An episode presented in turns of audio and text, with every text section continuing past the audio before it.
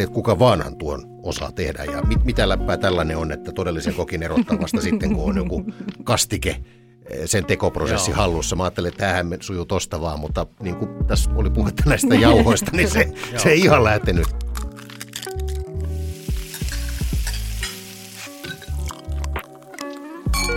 Blåbär, blåbär, blåbär, blå. Oletko käynyt joku ruotsinkielisen koulu? En. Se ei mene, kato näin. Menikö se? Mustikko, mustikko, se, se ei toimi. Ei. Siksi se on ruotsiksi. Niin muuten on. Se on paljon niinku foneettisempi. Blåbär, Blåbär. Mustikko. Mustikko on enemmän punkkia. No. Mustikkaa! Hei, onpa räväkkä alku, mustikka. Koska jos mustikan sanoo ruotsiksi yhtä raivolla, niin se ei kuulosta yhtä No kun uhkaavalta. se kuulostaa just ruotsalaiselta. Kyllä. niin, niin siis hyvän tahtoiselta ja Positiiviselta, Ja vähän niin. pyöräältä. Kyllä. Kyllä. Joo. Hei, nyt mennään asiaan. Meillä on tänään vieraana Harri Moisio. Hän on suomalainen radiotoimittaja, joka on siis aloittanut toimittajauransa Salossa vuonna 90. Kaivoin tämän tiedon internetistä. Mm-hmm. Eli siis nyt kun me tehdään täällä tämmöistä podcastia, niin musta on hienoa, että me saadaan vieraaksi tänne ihminen, jonka ruoanlaitto tai suhteesta ruokaan ei tiedetä oikeastaan mitään. Joo, vähän tiedetään. Mä kuuntelen korporaatiota Joo. ää, Radio Rockista. Niin Onko mä... hän siellä paljastanut jotain ruokasuhteestaan? No jotain, ihan semmoisia pieniä juttuja, mutta semmoisia, että, että, mulla on, että vähän tiedän, että, että ruoka ylipäänsä kiinnostelee. Vaikka sehän ei ole välttämättä kriteeri meidän, meidän podcastiin pääsemiseksi, mutta Ei.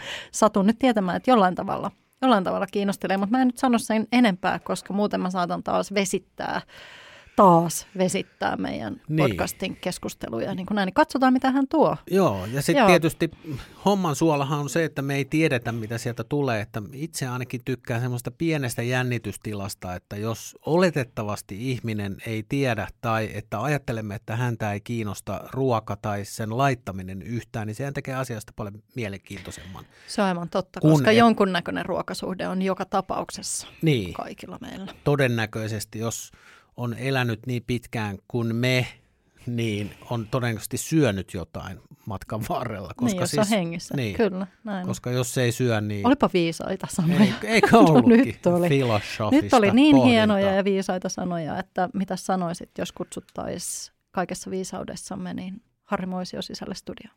Se sopii minulle hyvin.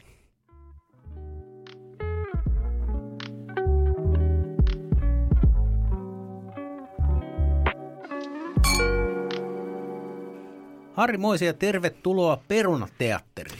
Kiitos kutsusta, olen hyvin otettu tästä. Olemme niin ikään otettuja, kun olet täällä paikalla. Kyllä, ehdottomasti. Viimeksi, viimeksi tänä aamuna on, on kuullut sua ihan eri, eri luureista, mutta nyt, nyt sitten ihan tässä livenä. Pitkään on miettinytkin, kuka se meidän radiokuuntelija on, mutta se on näköjään täällä. Se on Teresa. Joo, hyvä, hyvä. Joo, mä haaveilin tiiäks, pitkään, kun teillä oli vielä tämä kysy korporaatiolta. Siitä on jonkun verran aikaa. Mä siinä, vaiheessa tein töitä silleen, että kävin aika usein Turussa ja ajoin sitä, sitä matkaa aika paljon. Ja kuuntelin Radio Rockia, niin tota, te, sai kysyä. Mä aina mä mietin, että vitsi mun tekisi mieli kysyä, että mikä teidän mielestä olisi paras tällainen niin kuin yhdellä kädellä syötävä niin kuin autoevästiäkkä? Kun sä ajat, niin Joo, minkä sä- oh, tämän mä olisin heittänyt. En mä ikinä uskaltanut soittaa. Joo, ja hyvä, että et soittanut, nimittäin vastaus olisi voinut olla. Kyllä sitä olisit saanut odottaa. On nimittäin hankala. Eikö se On. rupeaa miettimään, ensimmäisenä tulee joku hodari mieleen, mutta Mut siinäkin on sinappia ja semmoista. Joo, joo, se on ihan all over. Joo, Joskus ei kyllä- kahvikin on hankala. Juu, Joo, joku suklaa, mutta sekin kuumalla ilmalla sulaa. näin on. Ja se on vähän tylsää. Ja se on tylsää, joo. Niin. joo. Pakko no kertoa hyvä, heti soittanut, tähän kun en olisi saanut kerran vastaustakaan. liittyen tarina myyntimiehestä nimeltä mainitsematon sellainen vanhan liiton reppuri, joka siis kiersi ympäri ämpäri Suomea autolla ja myi erilaisia elintarvikkeita. Ja tuota, hän oli tämmöinen multitaskaaja, eli siihen aikaan kun ei ollut handsfreetä, niin se oli se kännykkä tuossa olkapään ja leuan välissä ja otti asiakkaalta muistikirjaan kirjoittaen tilausta puhelimessa ylös ja kahvikuppi kädessä ja vasemmalla polvella ohjas autoa, että siihen olisi sopinut vielä Ihan joku mikä tahansa. yhdellä kädellä syötävä. Toi on multitaskaamista. Toi On, kyllä, jos, jos joo. joku. Ja myyntiäkin tuli ilmeisesti. Ai sekin vielä. Niin. Joo. No, Toivottavasti ei lähtenyt henkiä. Niin olisihan se kurjaa, jos ottaa tuollaisia turvallisuusriskejä ja kauppaa ei saa no, aikaan, niin, niin sitten on väärällä alalla. Kyllä, niin on kyllä. heittäydytty ja silti ei mitään. Kyllä, että hautakiveen, jos, ta, jos tapahtuisi se pahin, niin kyllä siellä lukee, että paljon teki kauppaa, kun lähti tästä maailmasta. Mutta nyt hmm. ei puhuta äh, taivaan asioista, vaan puhutaan maallisista. Mikä se maallisempaa kuin ruoka? Mitä Harri Moisio söit tänään viimeksi? Söin äh, broilerikiusausta, tulee juuri lounaalta ja, ja ihan, ihan hyvää salattia myös siihen kylkeen. Eli Tämä on niin tuoreessa muistissa, että pystyn vielä sanomaan. Että Oli, oliko, oli hyvä broilerikiusasta. Oliko oma tekoiset evät vai söitkö jonkun ison korporaatio henkilöstöketju ruokalan toimipisteessä? Tunnustan, että ison yrityksen, pörssiyrityksen toimipisteen ää, ruokalassa söin. Ja, ja siinä on myöskin tietysti vähän tällaista sosiaalista latausta. No niin. kiva nähdä muita työkavereita muilta osastoilta. Joo. Me ollaan pyydetty sinua vähän valmistautumaan ja, ja tota, mä luulen, että että mä toivon, että sille meidänkin kuuntelijalle on jo, jo käynyt selväksi tämä meidän konsepti, eli kolme sulle tärkeää tai jotenkin merkityksellistä ruokaan liittyvää asiaa, niin ei muuta kuin let's menoks. Lähdetään kuorima, kuorimaan sitä ensimmäistä. Joo, tämä on vähän ehkä makaberia vastata, että lähdetään kuorimaan sitä ensimmäistä, koska mun vastaus on, että mun edesmennyt iso äiti. Okay. tässä kuulijoille tiedoksi, että tässä puhuttiin etukäteen, että on kiva, kun nämä asiat tulee yllättäen, että me emme tiedä Teresen kanssa etukäteen, mitä ne on. Tähän se perustuu. Mä, Joo. mä olisin tuon kuorimis, kuorimiskommentin jättänyt sanomatta. Ei, mutta... ei, mun mielestä tämä sopii oikein hyvin tähän. Mamma edes meni vuonna 2004, että tästä on jo kohta 20 vuotta aikaa. Isoäiti siksi, että mä aina ihailin sitä mamman – taitoa hyvin tämmöisessä eh, perinteisessä ruoanvalmistuksessa ja hän aina korosti, että hän on käynyt Loimaan emäntäkoulun. Hän korosti tätä sanaa Loistava. vielä. Onkohan vielä emäntäkouluja olemassa? Ää, ei ainakaan tämän nimisiä siis, niin. mikä muuten lienee tänä päivänä kyseisen oppilaitoksen mikä, nimi. Niin. Niin. Mikä olisi neutraali ni, nimike tällaiselle? En muuten osaa sanoa. Niin. Talo, taloudenhoidon AMK-tutkinto. Niin. Jotain tämän tyyppistä, mm, eli, eli hän opiskeli siis emännäksi, jonkalainen hänestä myöskin sitten tuli. Eli, eli vaikka mä olen ihan täysin kaupunkilaiseksi kasvanut, niin mun juuret on hyvin vahvasti varsinaissuomalaisessa pellossa. Ja mitä ruokaa mamma teki? Mä olin aika paljon äh, lapsena isovanhempieni luona hoidossa ja äh, mamma teki ihan tavattoman hyvää ruokaa ja juuri sellaista perinteistä, äh, mitä maaseudulla on tapana syödä – Jouluksi tehtiin maksalaatikkoa, mamma teki se alusta loppuun saakka itse ja mä olen aina kuvitellut, että se on ihan valtava vaikea, mutta ei se oikeasti, te tiedätte paremmin, mutta ei se, ei se ihan tavattoman vaikeaa sitten lopulta olekaan, mutta kun ei ollut kotona sitten, vaikka äitikin ja isä tekee ihan, ihan kelpo ruokaa, mutta se oli kuitenkin erilaista. Mamma teki aina kotijuustoa ja lasimestarin silliä ja lohikeittoa ja leipoi paljon ja ne semmoiset varhaislapsuuden ruokamuistot mun tapauksessa liittyy ennen kaikkea eh, isovanhempiin. Ja tämä ei ole todellakaan moite vanhempiani mm. kohtaan, mm. mutta siinä oli jotain sellaista erityistä. Näkyykö tämä nyt jollain tavalla? Nyt luettelit aika paljon tämmöisiä klassikkoja ja niin kuin, niin kuin oikein tämmöistä kunnon kotiruokaa, mitä on välillä ikävä itselläkin, niin, niin tuota, näkyykö se jotenkin tämä vaikute jollain tavalla nyt niin kuin nykyhetkessä sulla? Kyllä mä olin joskus koittanut jotain tällaista vähän perinteisempää tehdä, niin kuin läskisoosi, mutta se taas sitten nimestä huolimatta huomattavasti haastavampaa tämän ruskean kastikkeen kanssa operoiminen. Se ei, vaikka olen, olen ihan jollain tavalla jopa innostunut ruoanlaitosta aina satunnaisesti, mm. niin silti joku läskisoosi ja se ruskea kastike, se, se vaatii jonkunnäköistä harjaantumista. Taitoa, kyllä. kyllä, koska sehän perustuu siihen, että ensin läskipalat paistetaan rapeiksi. Ja se on jo. Se ei saa mennä niin, että jos ne paistaa liian kuumalla pannulla, niin ensin kypsyy vaan rasva ja mm. tota, ei kun nimenomaan liha ja rasva jää semmoiseksi löllöksi. Vaan se täytyy silleen, että se, sekä liha että rasva tulee rapeaksi. Ja sitten siirrytäänkin siihen jauhojen ruskistamiseen. Mm. Ja sehän onkin just se, koska siitähän tulee se maku siihen ruskeaseen kastikkeeseen. Vähän karamellimainen, ihana sellainen, todella koukuttava. Joo, mä joskus... En varmaan osaisi itsekään tehdä. Mulla on nimittäin kans lapsuudesta, niin tämä on kyllä äidin tekemä, mutta äidin tekemä läskisoosi. Ihan sairaan hyvä. kun nykylapsille sanoo, että, että olen syönyt läskisoosia, niin ne on, että, että hyi. Siis mahtava ruoka. Mutta jauhojen ruuskistaminenhan on taitolaji, Kyllä. jos joku. Kyllä, se on. Itse vaikka tässä nyt on jonkun sortin kokin koulu käynyt, niin ei ole, ei, ei ole lähtenyt. Mm. Ihan niin Ei kuin oo. ei, kuulu repertuaariin. Ne voi jäädä liian vaaleiksi tai sitten ne palaa. Mm. Ja sitten kun se totuus löytyy sieltä tosi läheltä sitä, sitä vähän niin kuin sitä palamispistettä. Mm. Joo. Juu, mamma osasi tehdä todella hyvää läskisoosia ja eh, toisaalta taas sitten oli jotenkin huvittavaa eh, myöhemmin sitten 2000-luvulle tultaessa tai 90-luvun lopussa, kun vielä isovanhemmat molemmat olivat oikein hyvässä kunnossa ja he muuttivat eh, sieltä maatilalta Paimion keskustaan, eli kuuden kilometrin päähän. Paimion keskustaa muuten kutsutaan nimellä Vista. Se on näitä paikkakuntia, jossa keskusta ei ole keskusta, vaan sillä on joku muu nimi. Vähän niin kuin Vantaalla on Tikkurila. Mm. Piti hakea jonkunnäköinen vertailukohta, Joo. niin otin Suomen, mitä lienee, kolmanneksi suurimman kaupungin. No, joka Mikä ta- ei tunnu kaupungilta. No se Koska on kyllä tuntuu, totta, että joo, Vantaa on Vantaa joo. ja Tikkurila on Tikkurila, mutta ei nyt mennä siihen. Totta, Pysytään joo. vistassa. Pysytään Vis- Vistassa, Vista joo, on Vista. joo. Joo. Niin siellä joka tapauksessa mamma ja pappa, he olivat eh, hyvin innoissaan, mutta kuitenkin hiukan pelokkaita, eh, kun eh, paikkakunnalle tuli pizzeria. He eivät olleet ikinä syöneet pizzaa ja olivat molemmat ehtineet kuitenkin jo 80 vuoden ikää. Ja pitkään he miettivät, miten pizzaa A syödään, miten sitä tilataan. Niin mun äiti kävi sitten eräänä päivänä heille pizzat tilamassa ja Harmi, että tästä episodista ei ole kuvaa, kun mamma ja pappa Olitko itse todistamassa? en tätä? ollut Joo. todistamassa ja mua harmittaa, että äiti ei ottanut kuvaa tästä, kun mamma ja pappa syövät pizzaa. Eli kaikki se ruoka, mitä aikanaan heillä tulin syöneeksi, niin se oli alusta loppuun saakka itse valmistettua kotiruokaa. Mutta sitten joku tällainen pizza, joka nyt kunnolla Suomeen rantautui joskus 70-luvulla, niin se oli heille jäänyt täysin vieraaksi. Joo, ja sitten tällä ikäpolvella oli, oliko semmoinen konsensus, että ravintolassa syöminen oli niin kuin törsäystä ja tuhlausta, koska voi tehdä, voi niin kuin tehdä ruokaa itse ja sitähän ei syöty niin kuin hedonistisista syistä, vaan sillä, että pysytään niin kuin hengissä ja jaksetaan painaa duunia. Täsmälleen näin. Mä en muista, että mamma ja pappa olisi missään vaiheessa ravintolassa käyneet keskenään ihan noin muuten, vaan Niin. että nämä ravintolassa syömiset saattoi liittyä johonkin syntymäpäiväjuhliin tai hääjuhliin, jotka järjestetään jossain ravintolassa. Joo.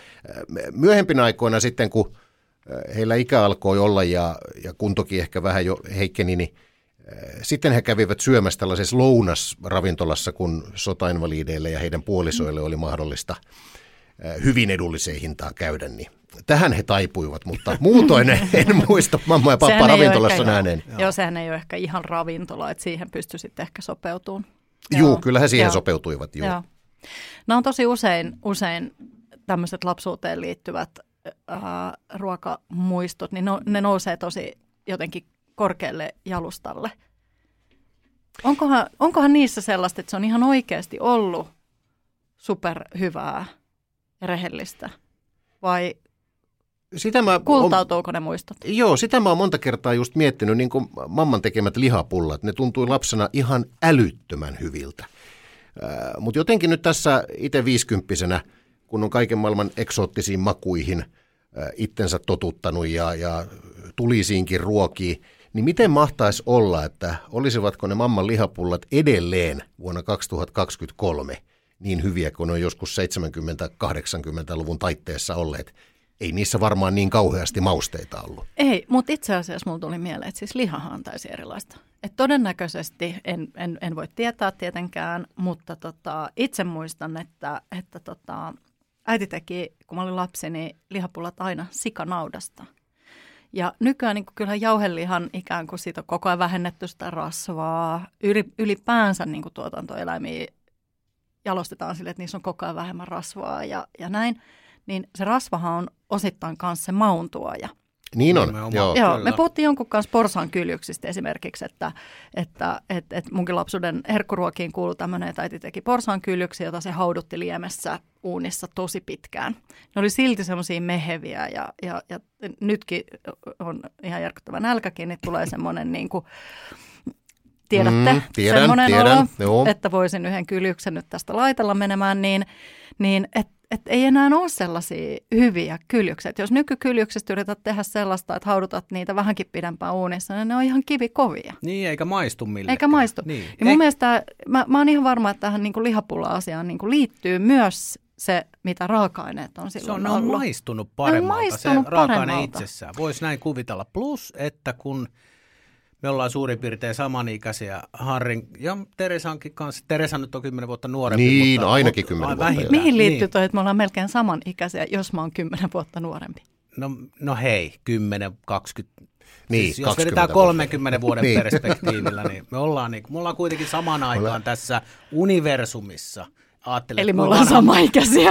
Niin, että jos ma- maapallo on, ajattele kuin vanha se on, ja sitten me ollaan samaan Niin me aikaan ollaan aika tässä pöydässä. Totta, niin me ollaan jos siihen sama- verrataan. Ke- Kerran tuli jossain lehdessä vastaan sun syntymävuosi ja Niin. siinä oli varmaan painovirhettä. Nyt mä unohdin jo mitä. Niin, että äh, silloin kun olimme nuoria, tai itse asiassa äh, lapsia, niin silloinhan oltiin ulkona koko ajan. Mm. Ei, ei oltu kännyköillä eikä PlayStationeilla eikä millään muullakaan hilavitkuttimilla, niin kyllähän sitä aina kun oli kotona tai kun meni sinne mummolaan, niin kyllä aina oli nälkä. Aina. Ja aina se maistui, niin kuin, en tiedä johtuuko se siitä, että sai raitista ilmaa ja liikuntaa niin kuin tämmöistä, mä en liikunnalla tässä kohtaa tarkoita siis, että, että hierotaan jääkiekkoa seitsemän kertaa viikossa, vaan siis tällaista niin kuin ihan spontaania ulkona oloa, niin kyllähän se niin kuin, kyllä mä ainakin muistan, että nälkä oli aina kun istu ruokapöytään. Joo, siis silloin lapsena muistelin, että mulla oli aina, kun mä ulos lähdin, äh, olin tullut koulusta kotiin, koulumatkatkin kulin polkupyörällä, kun olin tullut Et koulusta sentään hiihtäen, koska yleensä meidän sukupolvi on Juu, aina ne- 40 hiihtänyt. kilometriä yhteen suuntaan ekasta luokasta lähtien. Ei kesät, talvet Niin, vielä, niin kyllä. joo, silloin käytiin kesälläkin koulua, kun mä olen ollut koulussa. Näin. Ehdot kävi Ehdot, suorittaa niin ehdot, joo, silloin, silloin, no mä en koskaan joutunut ehtoja suorittamaan, mutta mulla on kavereita kyllä, jotka on niitäkin, niitäkin suoritellut. Äh, mutta kuitenkin, niin, kun tuli koulusta kotiin ja jotain, jotain välipalaa siinä söin, yleensä oli riisimuroja tai jotain, niin sen jälkeen mulla oli tapana lähteä ulos ja mentiin kavereita oikeasti siis hakemaan niin, että soitettiin ovikelloa. Kyllä. Tänä päivänä se on hirveän pelottava, jos On, ovikello on. soi. Todellakin. Sieltä. Kuka tulee? Mitä? Mitä? Heti, mitä mulla on päällä? Juu, Voinko- Joo. Onko mulla jotain päällä? Tässähän oli taannoin palmusunnuntai ja se on näitä vuoden pelottavimpia päiviä, kun ovikello Kyllä. saattaa Joo. soida.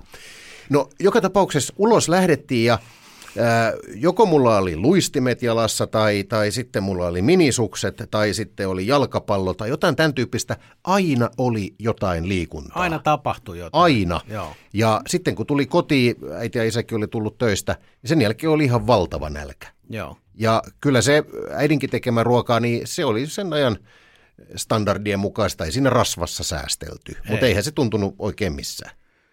Ja vielä tuohon ajankuvaan, niin mä muistan, että kun oli ruoka-ajat, niin kyllä mä ainakin ei voi olla, että aika on kullannut muistot, mutta aina kun olimme pihoilla, niin mun pitää mennä kotiin, meillä on viideltä ruokaa. Ja tiesi, että jos ei ole viideltä kotona, niin tulee huutoa. Juu, Niin pihat tyhjä, niin se oli aina sama kelloaika ja sitten rupesi porukka takas valuu pihoille ja leikit jatku siitä, mihin ne oli jäänyt. Niin se oli, en usko, että isossa kuvassa ei voi enää olla sama, samanlaista maailmaa. Mm.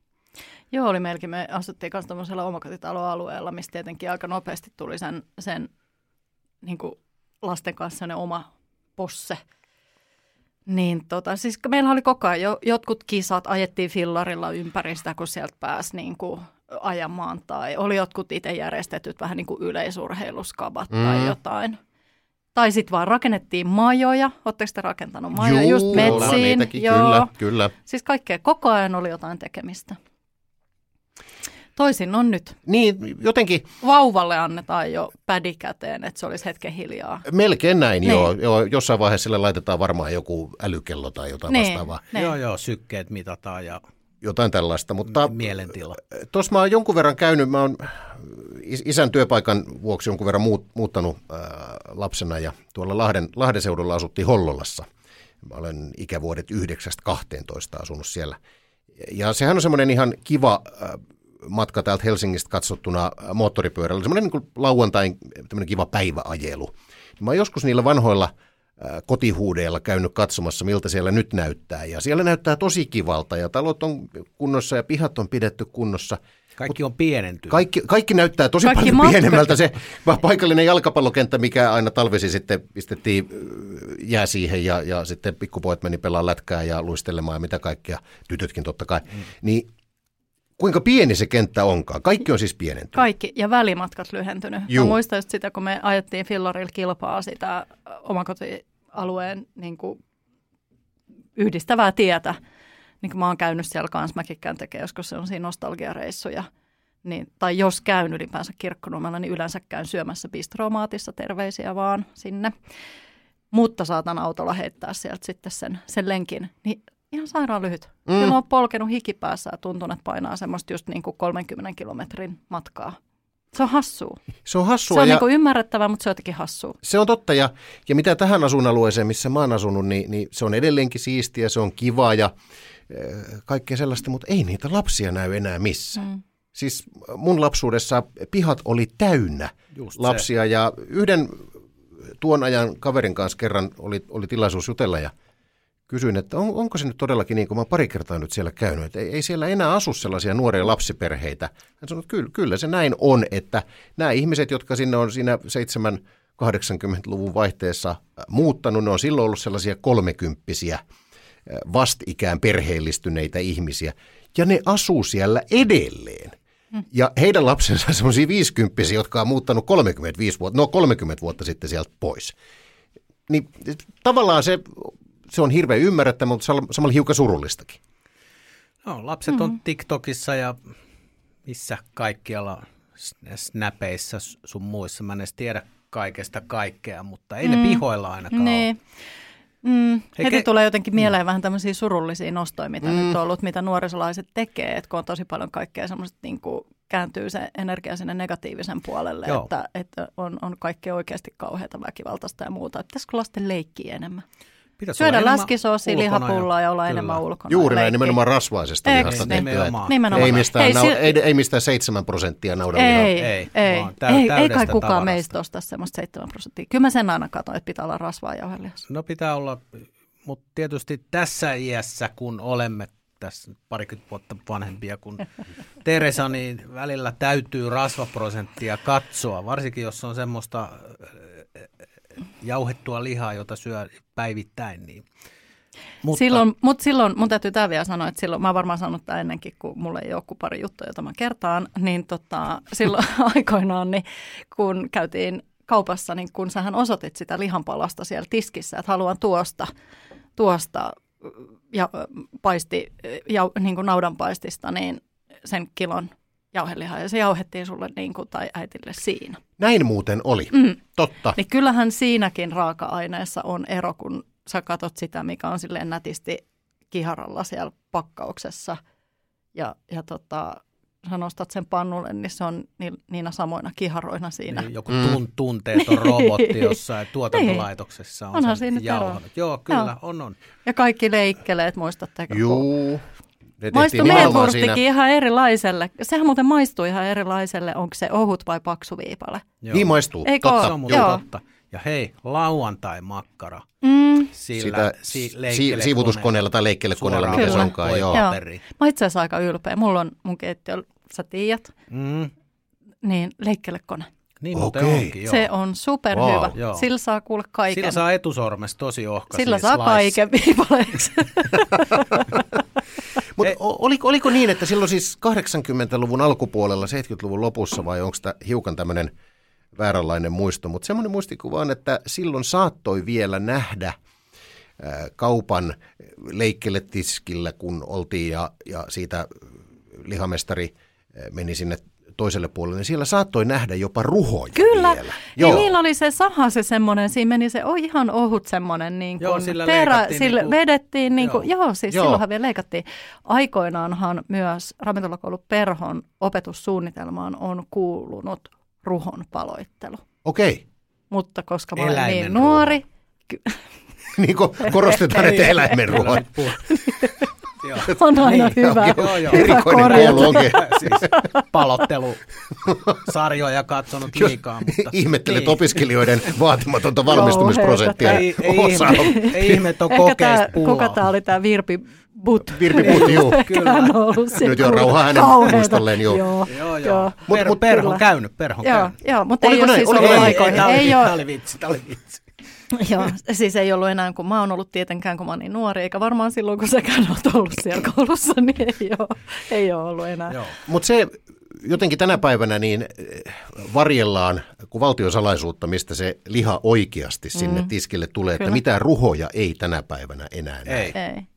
Kato, onhan tuossa välissä ollut kaikki hullun lehmän taudit ja kaikki, että se on nimenomaan se luuaine, se kaikki on jotenkin älyttömän vaarallista ja, ja ties mitä, niin ei varmaan just uskalleta, uskalleta niin kuin näyttää. Kohtahan se tuleekin jostain tulostimesta sinne, sinne tiskiin. Niin, joo, näitä niin kuin 3D. printeristä, niin onko se sitten vegaanista, jos se tulee printeristä se pihvi? Eikö se ole? En mä tiedä. Se on eh, niin edistyksellistä teknologiaa toistaiseksi, että mä, mä olen kyllä syönyt sellaista eh, 3D-tulostettua eh, vegaanista eh, pihviä, miksi sitä nyt... Joo, semmoinen, semmoinen tilaisuus tuli, tuli tarjolle helsinkiläisessä liharavintolassa itse asiassa. Okei. Joo, tämmöisen kutsun kerran sai ja se oli kyllä mielenkiintoinen kokemus, mutta on se vaan... Ni- Tyydyttyykö kuulos- siinä semmoinen lihanhimo? ei. Kuulostaa futuristiselta. Kyllä. Joo, se väri oli tehty siihen jotenkin niin punajuuren, punajuuren kautta. Ja kyllä, kyllä se siis ihan syötävää ja hyvää ruokaa oli, mutta enemmän semmoista lihatuntumaa siihen saa. Niin just. Mä oon jotenkin tyytyväinen. Mä, mä oon jotenkin iloinen, että, että, että, että, että jotkut asiat, että, että ei voi tulostaa hyvää pihviä, mm. Tiedättekö? on Ei, samaa mä- mieltä. mä Mä, olen iloinen mieltä. myös. Mä olen iloinen myös tästä. Mä menisin tuossa niin kuin vähän ajassa taaksepäin, että sen sijaan, että olisi 3D-tulostettua lihaa, niin olisi, olisi muuten old schoolin tehdä faksattu liha. niin olisikin. Mennään, samaan Mennään aikaan meillä on vähän- edistyksellistä Niin, teknologiaa, mutta otetaan kuitenkin sitä jo melkein 20 vuotta eli, sitten häipynyttä eli teknologiaa ei, pois. ei voltata, vaan faksataan. Faksataan, Faks, kyllä. mä faksasin itselleni yhden Big Macin ja tota, pari, parit ranet. Ja, joo, se olisi kova? Ihan Joo, älyttömän joo. hyvä. Sitten kuuluu se piu, piu, kun vahingossa soitti Mm. faksinumeroon. Joo. Niin. Se Totta oli- muuten, Joo. tätä ei nuorisolaiset tiedä, Ei mitä tapahtui, tiedä, kun soitti ei. vahingossa Ei, faksinumero. Siinä oli tärykalvot kovilla.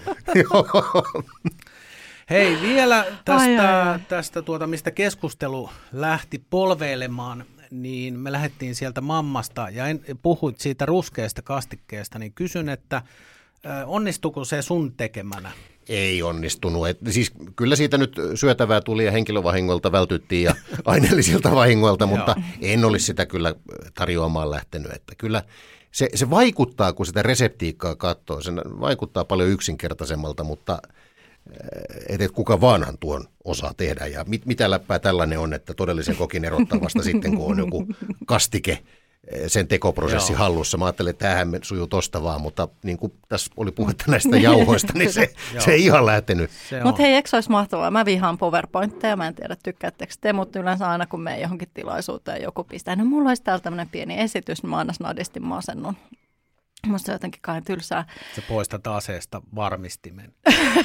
No, kun tulee PowerPointiin. No mä yritän olla koko ajan hauska, mutta mä epäonnistun. kun Teresa Tämä. ikinä naura mun jutuille. Aa, Oon Muuta mä oppinut vähän. Muuta kuin Sulla oli, vahingossa. joo, kyllä sulla on joku, äskenkin oli joku, Sulla on joku, mutta millä en mä nauroin. M- Mulla on sama prosessi menossa ylipäätään kenen tahansa ihmisen kanssa, että voi kun saisi nauramaan. Tota, mulla tulee yksi juttu tähän päälle mieleen, mutta hei, eikö se olisi hauskaa, kun kaikki aina jotenkin, kun on jotain workshoppeja, niin niissä on aina joku tämmöinen PowerPoint ja näin, niin Joo. järjestetäänkö ruskeakastike workshop? Se voisi olla muuten, Joo. juu. Tehdään vaan ruskeat Mm, kastikkeet. joo. Ihan silleen rauhassa.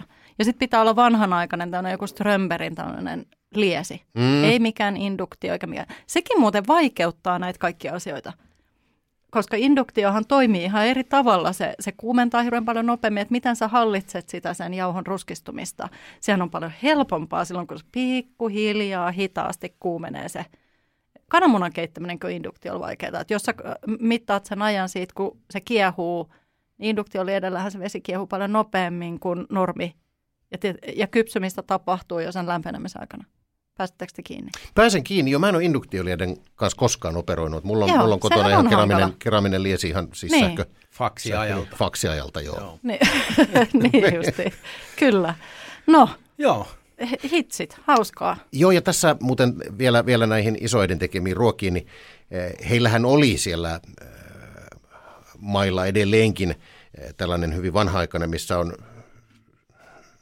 siis yksinkertaisesti kaikki, musta se on niin nerokasta, että siinä on äh, liesi, sitten on uuni ja sitten on pannunpesä, jo- jolla lämmitetään taloa ja äh, se tuottaa myöskin kuumaa vettä, mutta mun aikana se ei enää ollut ihan semmoisessa alkuperäisessä käytössä, että heillä oli sähköhella, mutta mä aina vähän toivoin, että Joo. Joo. mamma olisi käyttänyt sitä enemmän. Että kyllähän jouluna sitten, kun tehtiin paljon ruokaa, mihin ei se sähköhella ihan riittänyt, Joo. niin silloin käytettiin tätä ja siinä oli jotain juhlallisuutta mm. myöskin, että mä en semmoisen kanssa pystyisi operoimaan niin kuin en pysty semmoisen vanhanaikaisen reseptiikankaan kanssa, kun kattelin niitä jotain reseptikirjoja jostain menneeltä vuosikymmeneltä, kun siinä sanotaan, että paista hyvällä lämmöllä. Mm. Mm. Kyllä, kyllä mu- mulle, tai laita uunissa hyvällä lämmöllä, mulla täytyy olla se 225 niin kuin siinä ohjeissa, ennen kuin alkaa mitään tapahtua. Joo, mä ymmärrän ton. Joo, se on, se on kyllä hankalaa. Ja sitten on jotain, mulla on myös yksi tota, ikivanha, ähm, siis vanhempi kuin minä, keittokirja, niin tota, siinä alkaa leivontareseptit usein se, sillä, että pese voi.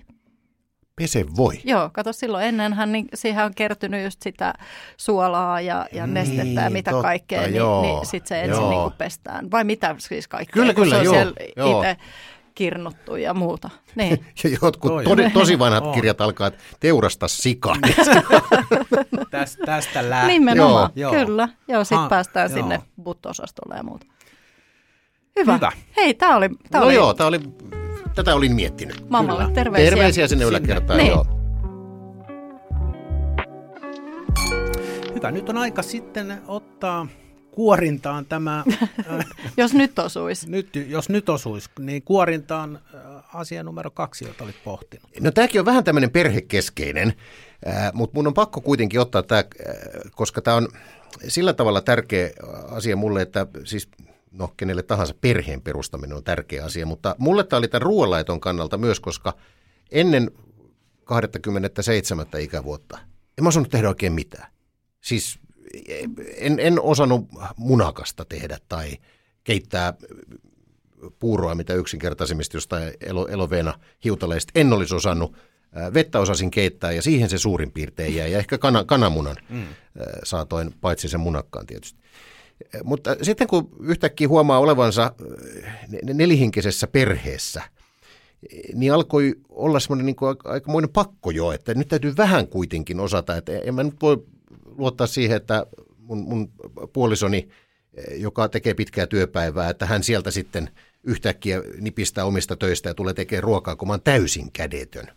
Niin, niin, niin siitä tavallaan lähti sellainen eh, opettelu, koskaan ei ole liian myöhäistä, no 27-vuotiaana mikään ei ole vielä liian myöhäistä, mutta, mutta Mutta silloin ta- ei Mut silloin tajunnut ajattelin, sitä. että on ja ihan silloin että on Joo, joo, joo, joo, että tässä ollaan loppusuoraan jo menossa, mutta siitä lähti semmoinen opettelu ihan kantapään kautta, yrityksen ja erehdyksen kautta ää, ja, ja maailman yksinkertaisempia asioita, niin kuin, että miten jauhelihaa, pa- paljon puhuttu jauhelihasta, niin mm. se on kyllä hyvin monikäyttöinen tuote. Niin miten jauheliha ylipäätään paistetaan ja miten tehdään jotain yksinkertaista nakkistroganoffia ja ää, tälleen, mistä nyt sitten lapset tykkää ja tykkäsivätkin, ja lapset osaa aika rehellisiä myöskin sitten halutessaan olla, Ni, niin mä otan toiseksi tällaisen äh, perheellistymisen. Perheellistyminen on mun, mun vastaukseni tähän, äh, koska se opetti mulle väkisin jonkunnäköistä ruoanlaittotaitoa. Ihan sellaista amatöörimäistä, mutta kuitenkin. Miten sä lähdit sitä sitten niin, kuin niin sanotusti purkamaan, että mistä, oliko se vaan niin kuin, niin kuin sanoit yrityksen erehdyksen kautta vai oliko jotain niin kuin, No hyvin semmoisia yksinkertaisia juttuja, että e- e- ex-vaimoni oli hyvä ruoanlaittaja ja aina häneltä vähän kysyin, että mikä olisi semmoinen helppo, mitä mun kannattaisi nyt yrittää. Ja siitä lähdettiin ihan liikkeelle jostain jauhelihan paistamisesta ja miten munakas tehdään ja millä tavalla maustetaan ja jotain tämän tyyppistä, että, että pikkuhiljaa hieman vaativimpia. Mm. Mutta ei koskaan semmoiseen niin tosi vaativaan niin, niin. Onko tämä osunut kuitenkin jo siihen aikaan, kun alkanut internetissä olemaan, olemaan tota reseptejä ja muuta? Et sehän on jossain kohtaa ruvennut ikään kuin helpottaa sitä semmoisen semmoisen pakonomaisen ruoan valmistuksen no joo, siis harjoittelemista siis, kyllä, toki, to, toki ihan kaikkea en muista, mutta kyllä varmaan tuli sieltä katsottua, tai on siis siinä vuosituhannen vaihteessa. Mm. Et kyllä siellä netissä oli silloin jo paljon, mutta kyllä mä aika paljon sitten, kun vähän tuli semmoista innostuneisuutta lisää, niin kyllä mä aika paljon sitten tällaisista kaupan keskusliikkeiden lehdistä, pirkkaa ja yhteishyvää, mitä näitä onkaan. Siellähän on hyvin yksinkertaisia ja kivoja reseptejä tämän tyyppisissä. Ja, ja sitten myöskin naisten lehdet alkoi mm. olla semmoinen, e, ne tuli aina luettua ja, ja, ja nykyäänkin meille töihin tulee kaikki, kaikki mahdolliset, me naiset ja Annat ja tämän tyyppiset. Ja mä aina katson, että onko, onko jotain semmoista kivaa reseptiä, mikä on hyvin yksinkertaista tehdä, koska niissä on kuitenkin se lähtökohta, että kaikki raaka-aineiden, e, niiden täytyy löytyä sellaisesta peruskaupasta, peruskaupasta joo. joo, joo että et, et, ei ole mitään näitä, mitä mä oon joskus saanut sitten, kun alkoi tämmöistä innostuneisuutta olla, joka kaikki siis lähti siitä perheellistymisestä, niin sain, sain joululahjaksi jotain Jamie Oliverin kokkikirjoja, että Joo. käy ostamassa banaanilehtiä. niin se, se, se, ei välttämättä ihan niin kuin siitä. Sivassa ei se ollut. ei ollut, ei ollut. Kävin kysymässä, no en käynyt. Niin enää ei ole sivaakaan. Ei ole sitäkään, ei. Joo. ei. Ö, onko sun, oot sä sitten käynyt dialogia sun lasten kanssa sen jälkeen, että onko heille jäänyt, sulla oli voimakkaat ruokamuistot ikään kuin mammasta, niin millaiset ruokamuistot niillä on tästä ajasta, kun, kun sä oot opetellut perheellistyneenä no mä oon vähän semmoinen, No mä oon vähän semmoinen outo ihminen, että mä en välttämättä halua tietää. Mä, mä luotan ja uskon, että he ovat ihan tyytyväisiä siihen, mutta – mä en oikein uskalla sitä kaikkein rehellisintä vastausta, että, että mä oon vähän tällainen, että siis en, en suostu menemään mihinkään mensan testeihinkään, koska mä haluan ajatella olevani yliälykäs ja sitten kun mä huomaan, että mikä on äärimmäisen todennäköistä, että et, et mä mitään raja-arvoja ylitä, vain harva ylittää, niin jätän menemättä, koska mä haluan säilyttää semmoisen tietyn illuusion. Niin tässä ruokahommassa ää, on vähän sama asia. Että kyllä ne lapset ihan mielellään mun valmistamaa ruokaa söi ja sitten vähän myöhemmässä vaiheessa sitten aina, aina tapasin käyttää mun tytärtäni jonkunnäköisenä koekkaninina mun omille myrkkykeitoksille, kun hän, hän tuli vähän vanhemmaksi ja, ja, ja alkoi, alkoi pitämään myös semmoisesta vähän maustetummasta ruoasta ja, ja voima, voimakkaimmasta mausta niin kuin chilistä ja tämän tyyppisestä, niin, niin, niin oli hyvä testata – ja eikö tämä sitten niinku tämmöisten ikään kuin perusruokien tasolle se vai läht- ei johtanut ikinä mihinkään sellaiseen, että olisi kiinnostanut lähteä kokeilemaan niitä banaanilehtiä tai, tai viedä sitä niin kuin Kyllä mä joskus olen jotain... Hedonistiseen suuntaan. No kyllä mulla vähän semmoinen suunta alkoi olla sinne mm.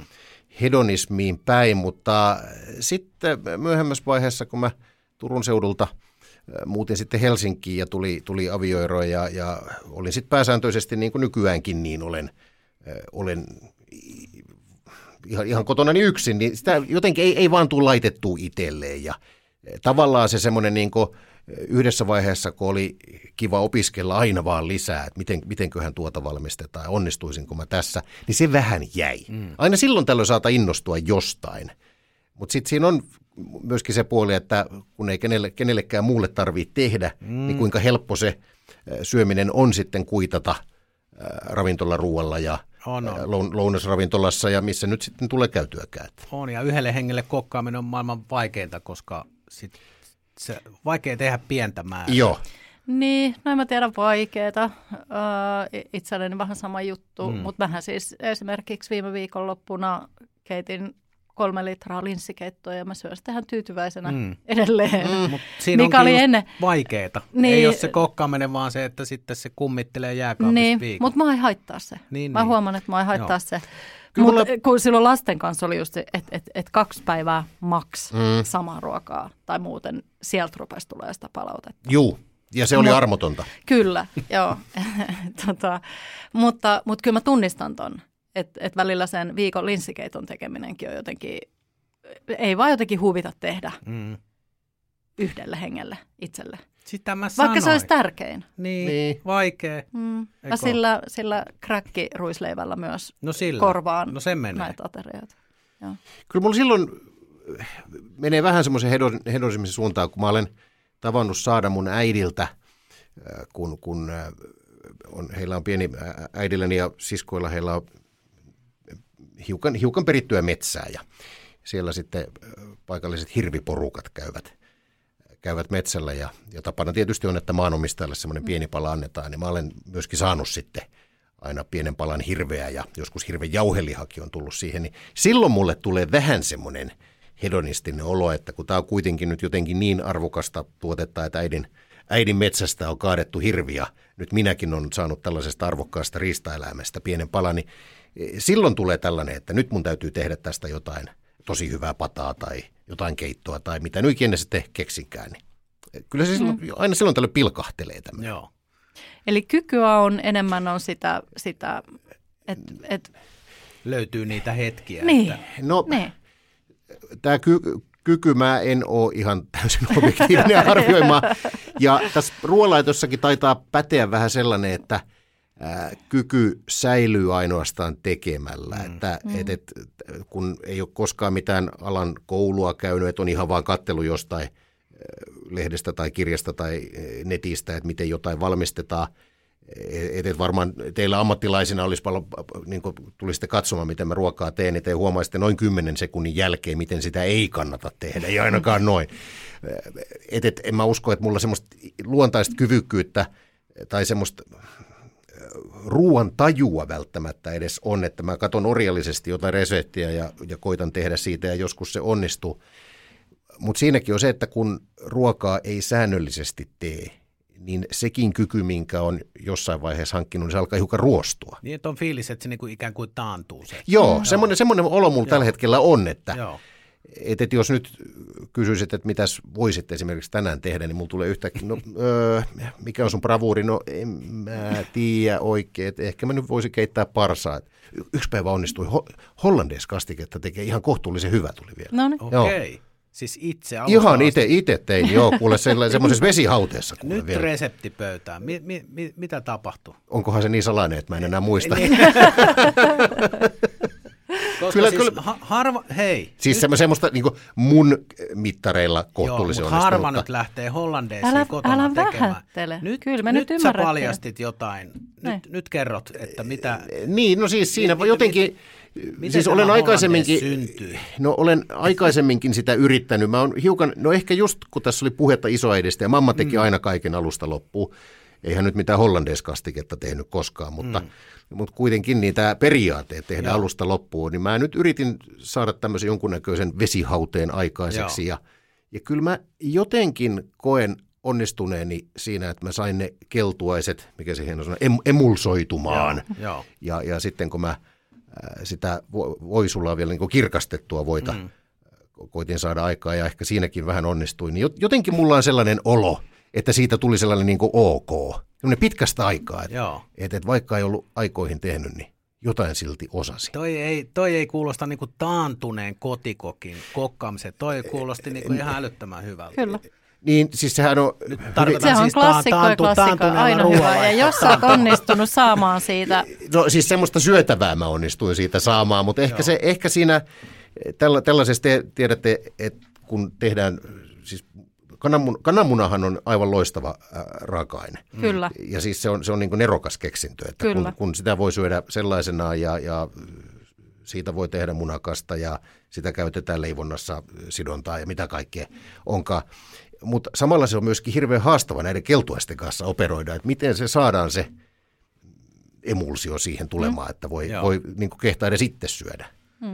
Mutta Hollandeissa on hyvä esimerkki siitä, nyt kun ollaan puhuttu tässä, tässä sun edellisessä osiossa oli puhetta näistä klassikkoruuista sun muista, että mitä yksinkertaisempi resepti, niin sen tärkeämpi on se, että on hyvät raaka-aineet ja sitten on niinku taito tehdä yksinkertaista, koska kaikkihan osaa kikkailla mausteilla ja kaikilla, mutta että hollandees tai, tai nyt ihan puhumattakaan munakkaasta, mm. niin senkin mm. pystyy niin kuin pilaamaan, vaikkei siinä ole kuin yksi, kaksi raaka-ainetta, lorausvettä ja kermaa ja kananmunat, niin Juu, siis niin. siinä on Niin. kolme raaka-ainetta, millä pystyy pilaamaan munakkaa.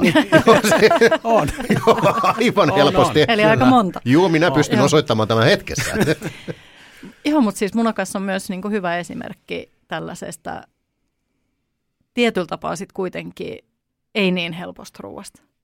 Mi- minkä joo. tahansa munakkaan tietenkin niin kuin voi tehdä, mutta se, että tekee hyvän, niin, niin tota, kyllähän siinä vähän joutuu. On. Vaikka raaka-aineet onkin tosi yksinkertaista. Vielä kiinnostaa tämä parsa ja hollandees, niin teitkö sen itsellesi vai oliko sitä syömässä joku muukin? No, Saadaanko me seiskaan nyt joku, joku skuuppi? voi kumpa, olisi, voi kumpa mun julkisuusarvo olisikin sitä. No, käräjäoikeudessa näin. Joo, nimenomaan joo, varastivat reseptiä. Meillä Ei- on jo ne kalsarit, niin nyt... Ei, kyllä, kyllä, kyllä mä tein ihan itselleni. Siis se jotenkin pääsiäisenä on, on tottunut siihen, että eh, on parsaa. Ja, ja tässäkin on vähän nyt se, että ei ite, itselleen tee mielellään, mutta kun niitä vihreitä parsoja, kun niitä myydään eh, tällaisissa nipuissa, eh, niin päätin, että okei, näitä mä syön nyt sitten kahtena päivänä pääsiäisen aikaa. Ja toisena päivänä mä sitten rohkaistuin tekemään hollandeeskastikkeen, mutta sitten toisena päivänä mä tein vaan ihan niin, että sulatin, tai siis tein voisulaa ja laitoin sitten tolkuttoman määrän parmesaania ja Ei toi. Oi, tällaista. ei, Siis se on sehän, hyvä. se on niin helppoa, Se on niin mutta sitten hyvä. toisena päivänä mä ajattelin, että mä en viitti nyt tätä samaa, niin nyt mä kokeilen tätä hollandeskastiketta. Mutta kyllä sä jotain tiedät ruoasta, just toi, toikin, vaikka se on tosi yksinkertainen. Sulatettu voi, parsa, Mm. parmesaani, anteeksi mun puhelin täältä tärisee, mutta ehkä se ei kuulu. Ja jos kuuluu, niin sitten kuuluu, ei Sit se kuuluu. tuottajakaan. Mulla on muuten sellainen äh, oikotie hollandeesiin resepti, Aha, missä ei tarvi vesihaudetta. okei. Eli- Eli... Teetkö sauvasekottimella? En, vaan tota, ne keltuaiset ja mausteet ja asiat kulhoon ja vispilöidään sekaisin.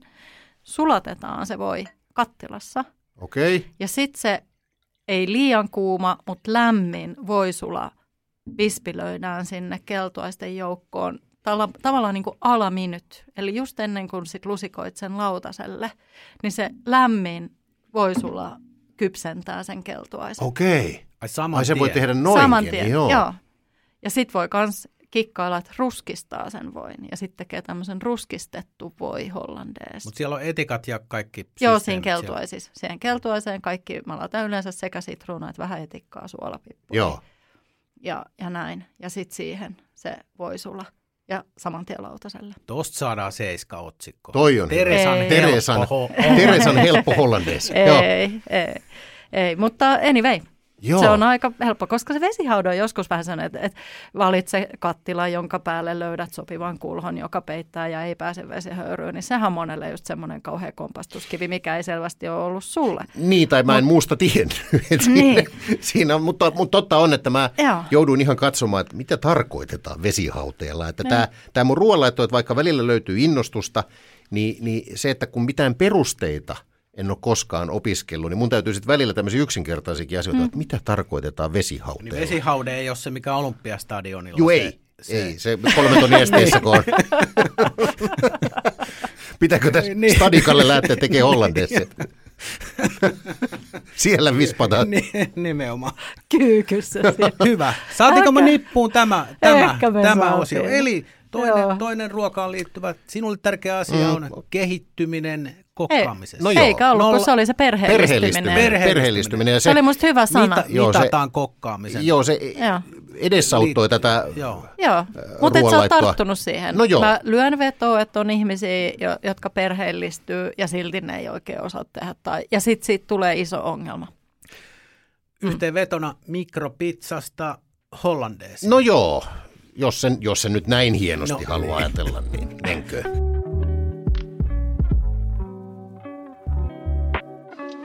Eli seuraavaksi meillä on kolmas. No mä sanon grilli. Se on, se on Sitäkään nimittäin... ei voinut kuoria. No sitäkään ei voinut kuori. Tai Se ei olisi ollut itse niin asiassa ruma mielikuva, vaikka sitä olisi vähän kuorinut. olen, olen kyllä joskus sellaisen grillin ihan konkreettisesti kuorinut, kun se näyttää kaupassa hirveän kivalta, että oi vitsi, onpas makee. Ja sitten kun sen grillin saa, niin se tulee pahvilaatikossa, joka todellakin täytyy konkreettisesti ensi kuoria. Ja sen jälkeen alkaa sitten itku ja hammasten kiristys, miten tämä härveli kootaan. On. Siinä on porukkaa odottaa vieressä kaljatölkit kädessä, että Mm. kauhean nälkä kauan vielä menee. Ja itse ei osaa sanoa, että Joo, meneekö tämä on tunti vielä, vielä askel niin kuin kauemmas ruokahetkestä kuin se, että rupeat grillaamaan silloin, kun on nälkä ja laitat ne hiilet vasta siinä vaiheessa sinne, jos hiiligrillistä Mm. puhutaan, niin sinne tulille ja, ja sitten grillaat sillä, sillä tota, avoliekillä, joka saadaan aikaa sytytysnesteellä. Ja tota, Ja, Ja sitä tulee sitten- muuten yleensä laitettua vähän liikaa, että se Ja antaa sellaisen sitten- pikantin makulinsa myös. Kyllä, ja sitten on syöty, niin sitten meet katsoo sitä grilliä, siellä on täydellinen hiilos. Joo, se on just näin. Grilli on Niin. mulle sillä tavalla tärkeä, että mähän siis asun Ai niin, kerrostalossa sun nykyään. Tää- ruoka-asiakin. Mutta mut silloin, silloin vielä, vielä Turussa, kun asuin aina vuoteen 2007 saakka, niin, niin se oli jotenkin sellainen, äh, kun alkoi kevät tulla ja pikkuhiljaa siirryttiin kesän puolelle, niin se grilli, kun asuttiin rivitalossa ja se, se oli se takapihan semmoinen kruunujalokivi, niin siitä tuli hirvittävän tärkeä ja, ja nykyään kun asuu kerrostalossa, mulla ei ole siis grilliä, mutta mä olen kaivannut sitä. Ja edellisessä kodissa täällä Helsingissä niin oli, oli parveke ja mä jopa harkitsin, että pitäisikö mun semmoinen niin sähkögrilli, että o, o, o, kun se on nyt sallittua sentään. Mm. Mutta emme sitten koskaan semmoista hankkinut, mutta tämä grillaaminen ja sen kaipuus on johtanut mulle sellaiseen, että mä saatan jumiutua aika pitkäksi aikaa, kun mä tubesta katselen kaiken näköisiä grillausvideoita, että milloin amerikkalaisia, milloin suomalaisia ja eh, ne on, on, on huumaavaa katseltavaa. Sä Kyllä. tyydytät sillä sun niinku grillausviettiä katsomalla niin kuin, Joo, siis mä kutsuisin sitä vaikka tämmöiseksi grillipornoksi. No eikö se ole tavallaan myös vähän väkivaltaista, että jos sun tekee ihan hirveästi mieli sitä grillaamista ja sitä grillattua ruokaa, niin kiusata itsensä niillä.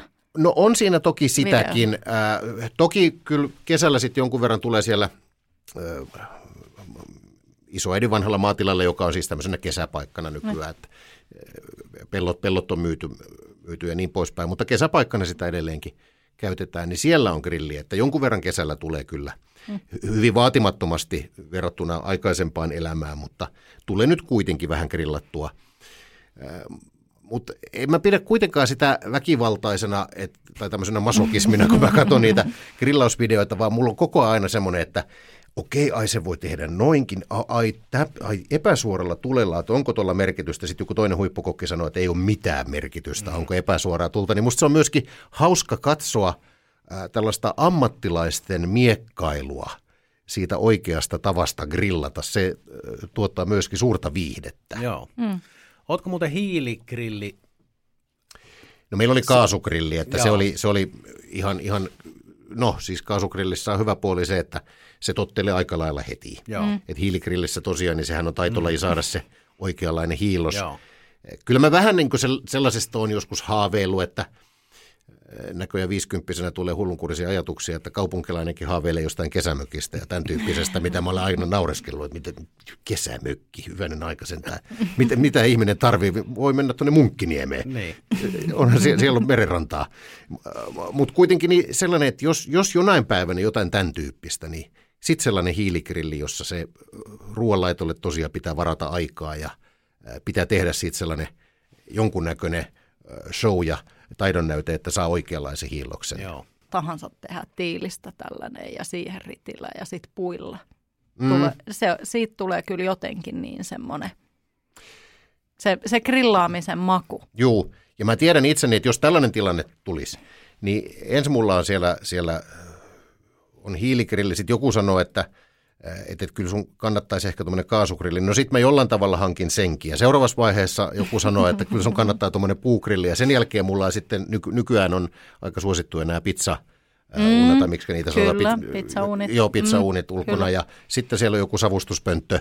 Että mm. mulla on sitten koko sarja kerättynä ja rahat on mennyt ja lopulta mä huomaan, että mä viihdynkin aika hyvin kerrostalossa Joo. taas.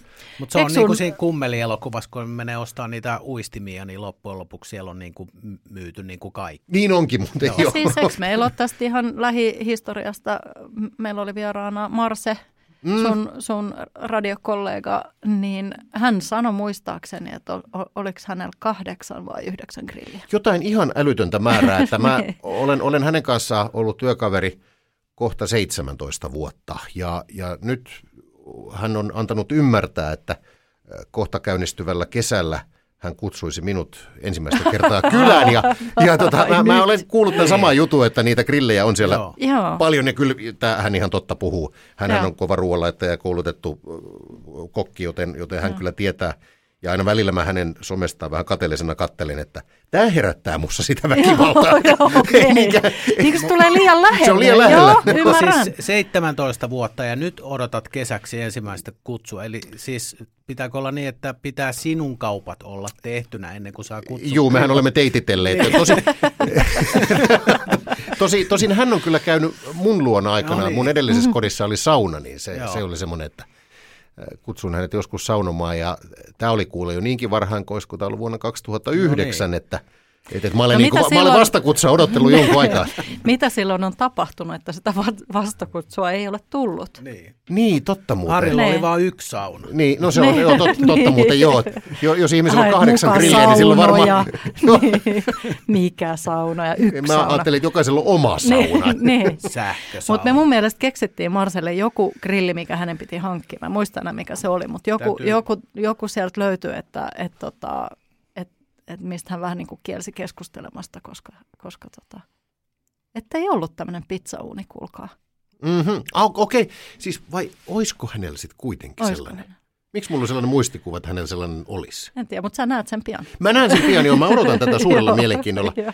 Mutta tämä grillaaminen ja ulkona ruoanlaitto, niin se on kyllä sillä tavalla, äh, totta vaikka viihdyn hirvittävän hyvin nykyisessä kodissani ja tykkään tämmöisestä kaupunkilaisesta elämästä, niin, niin, niin jotain siitä muinaisesta rivitaloasumisesta mä oon jäänyt kaipaamaan. Ja se on kyllä tämä grillaaminen ja ennen kaikkea se yhteisöllisyys, mitä se taloyhtiön tuo, että varsinkin tuolla jossain Varsinais-Suomessa, jossa ihmiset on vähän jäyhempiä, niin talvella hädin tuskin jossain roskiksilla mumistaa jollain huomenta tai moi, jot- jotain ton tyyppistä. Mutta sitten kun se kevät käynnistyy ja aurinko paistaa ja tulee kesä, niin muistan, että harva se ilta oltiin jonkun takapihalla grillaamassa ja välillä oltiin meillä ja vaihdeltiin jonkun näköisiä, että ai sulla on nyt tollasta lihaa ja ai sä oot- okei, ai, no, ai noinkin voi grill, ai sä oot kukkakaaliakin laittanut tuohon, katos vaan. Et se, se, se, se tuo semmoisen mm. hyvin merkillisen yhteisöllisyyden, että Kyllä. siihen liittyy paljon muutakin kuin vain se ruoanlaitto. Kyllä. No hei, mitä sä grillaat mieluiten? No jos nyt pitäisi grillaamaan lähteä, niin kyllä mä varmaan joku entrecote-pihvi voisi olla. Että se, pidän sitä ihan parhaana na- naudan, naudan lihana, että siinä on siis on, on rasvaa, mutta se on kuitenkin niin kuin helppoa tehdä ja en välttämättä mitään marinaadia siihen laittaisi vaan. Mm. Siihenkin muuten passaa se, se hollandees. Niin, niin totta mm. muuten jo. Sitä en ole kyllä kokeillut siihen. Mm. Mm, no, mutta sulla on nyt ensi kesälle Totta. Siis nyt on, suunniteltu. joo, joo. suunniteltu. Toisin Testi. kuin mä, Mar- Marselle tuliaiseksi jopa entrecote. Hän saa itse tehdä kokki-ihmisenä. niin. Niin. Joo, aika hyvä. Ehkä, ehkä, mä, ehkä mä sellaista laittaisin Joo, tässä vaiheessa joo. jo. Se on kyllä kova. Se on hyvä. Se on, se on kyllä semmoinen klassikko. Mitäs Kirre? No kyllä se entreco toimii hyvin, mutta se vaatii ehkä hiiligrilli. Itse siis se, miksi mm. kysyin, että hiili vai kaasu, niin Tossa olet muuten ihan oikeassa. se, se antaa vielä ehkä niin kuin makua vielä siihen ruokaan. Hiili. Niin, kyllä se, joo, se on ihan totta. Se on eri makusta. Että mä, joo, itsekin silloin, kun vielä oli, oli pihaa ja, ja, ja näin, niin kyllä se kaasugrilli on ikään kuin sellainen instant, niin kuin, vähän niin kuin kesäkeittiö. Joo. Että se on, kun laittaisi hellan päälle, se on silleen easy. Ja toisaalta tämä entrecote on myöskin sillä tavalla kiva grillattava, että se on sen verran rasvasta, että se on myöskin vähän armollinen, että jos se hiukan menee pitkäksi, Joo. niin kuin joskus grillaamisessa, kun se on tämmöinen yhteisöllinen tapahtuma, niin siinä saattaa, että hetkinen, noihan on ollut tuolla Joo. vaikka kuinka on, niin On, on. entrecote antaa vähän anteeksi Joo, siinä. se ei Kyllä. ole sitten ihan, ihan kengän pohja. Joo. Näin on.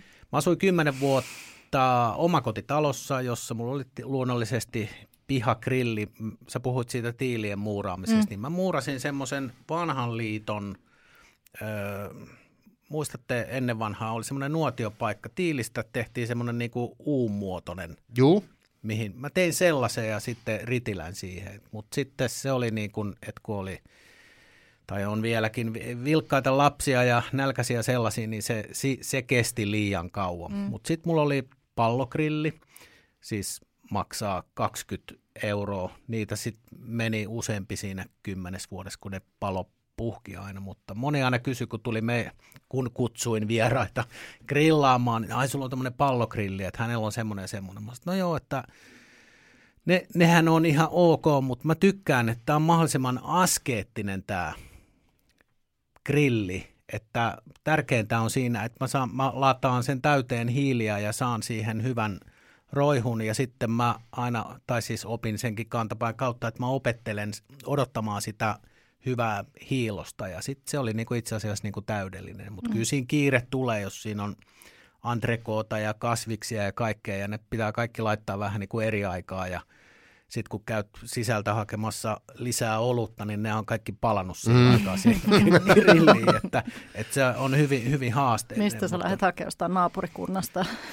Meillä, kato, se, meillä oli 600 neljän tontti, että kyllä vähän kesti kävellä siitä pihalta sisälle jääkaapille. niin, niin ja siellä oli löysä liekki. Niin. Joo, joo. joo.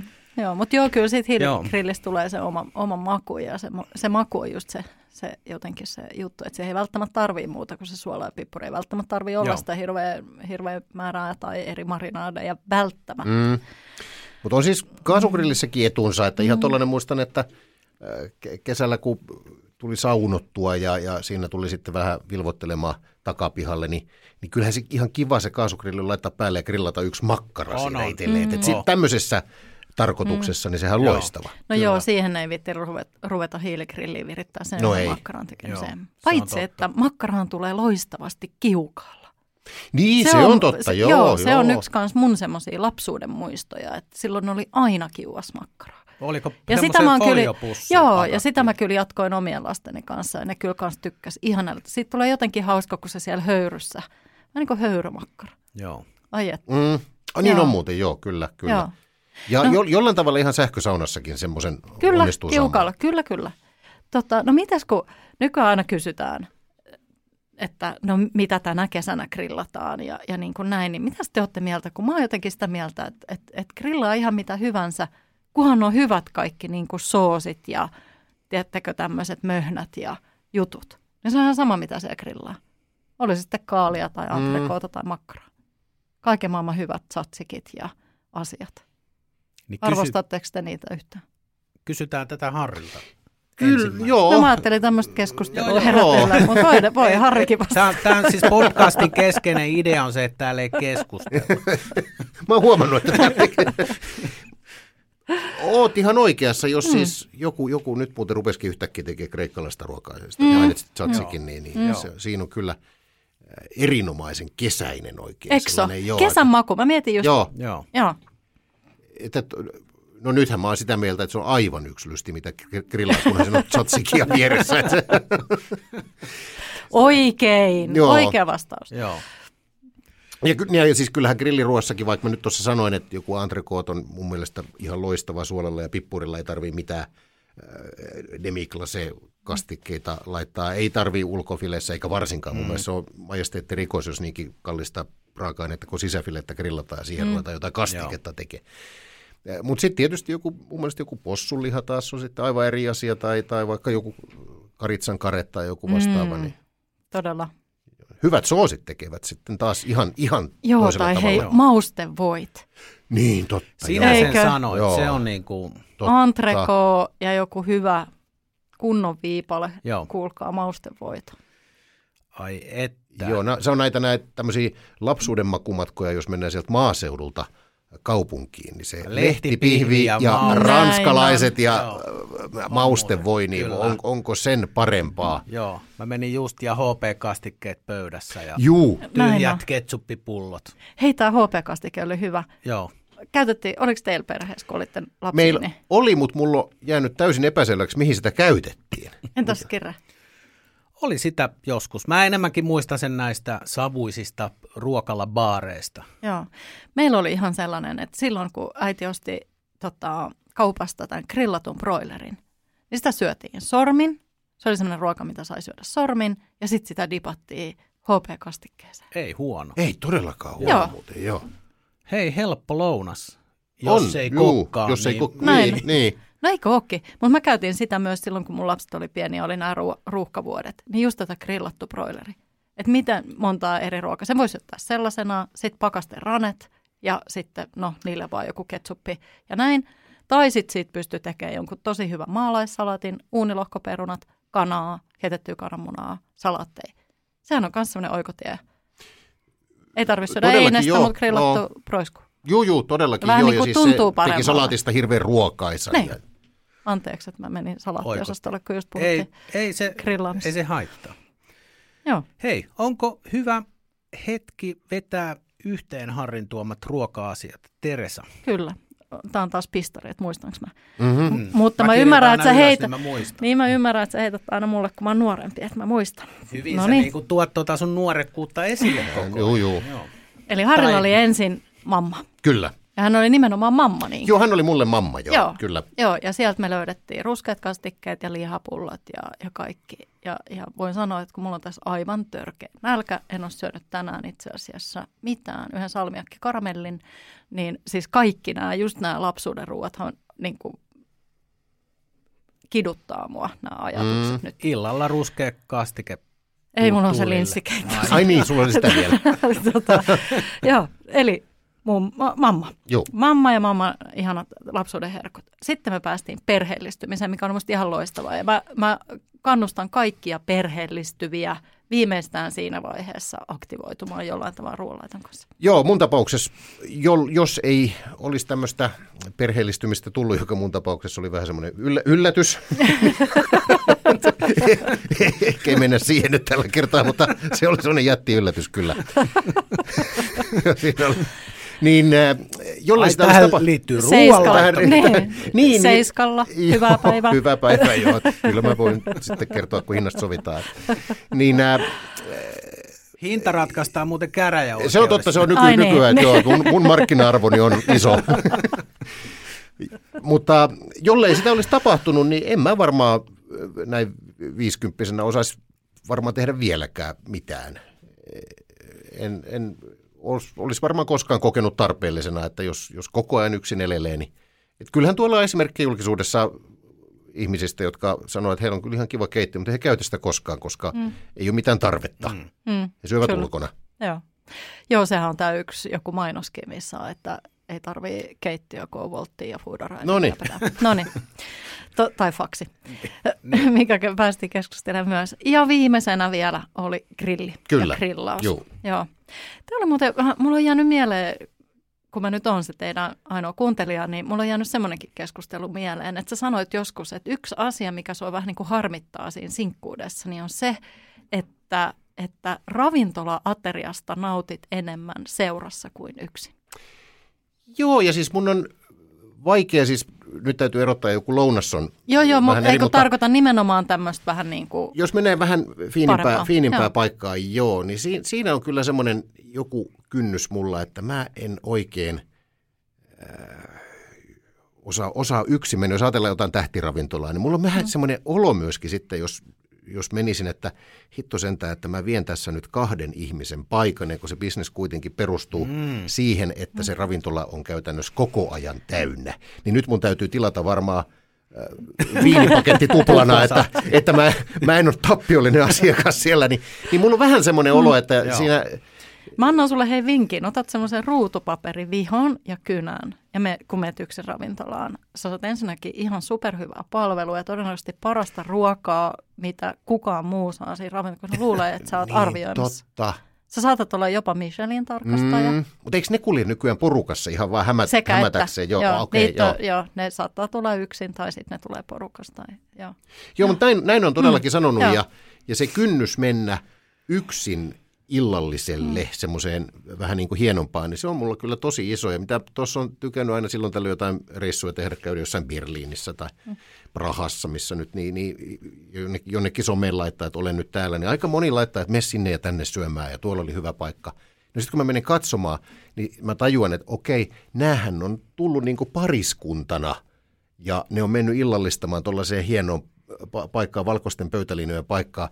En mä kehtaa yksin mennä sinne, että päivää päivää, olisiko teille table Hei, for one? Kikka Vitonen, menet sinne, istut alas, sanot, että mä odotan mun seuralaista, mutta mä syön tämän 12 ruokalajin menyyn tässä Niin. odotellessa. Tulee halvemmaksi. Kuudennen, Niin. kuudennen Niin. ruokalain kohdalla kysytään, että no missä se sun seuralla, no se ehti jättää, mutta tossa, tämä oli, pit, oli pisin parisuuden aikoihin. Se edellinen jätti jo kolmannen kohdalla. Hei, tähän tunnelmaan on Kyllä. hyvä päättää. Kiitos Harri Moisi, oli ihan mahtavaa, että olit meille vieraana. Kiitos, että kutsuitte, tämä oli oikein kiva. Kiitos.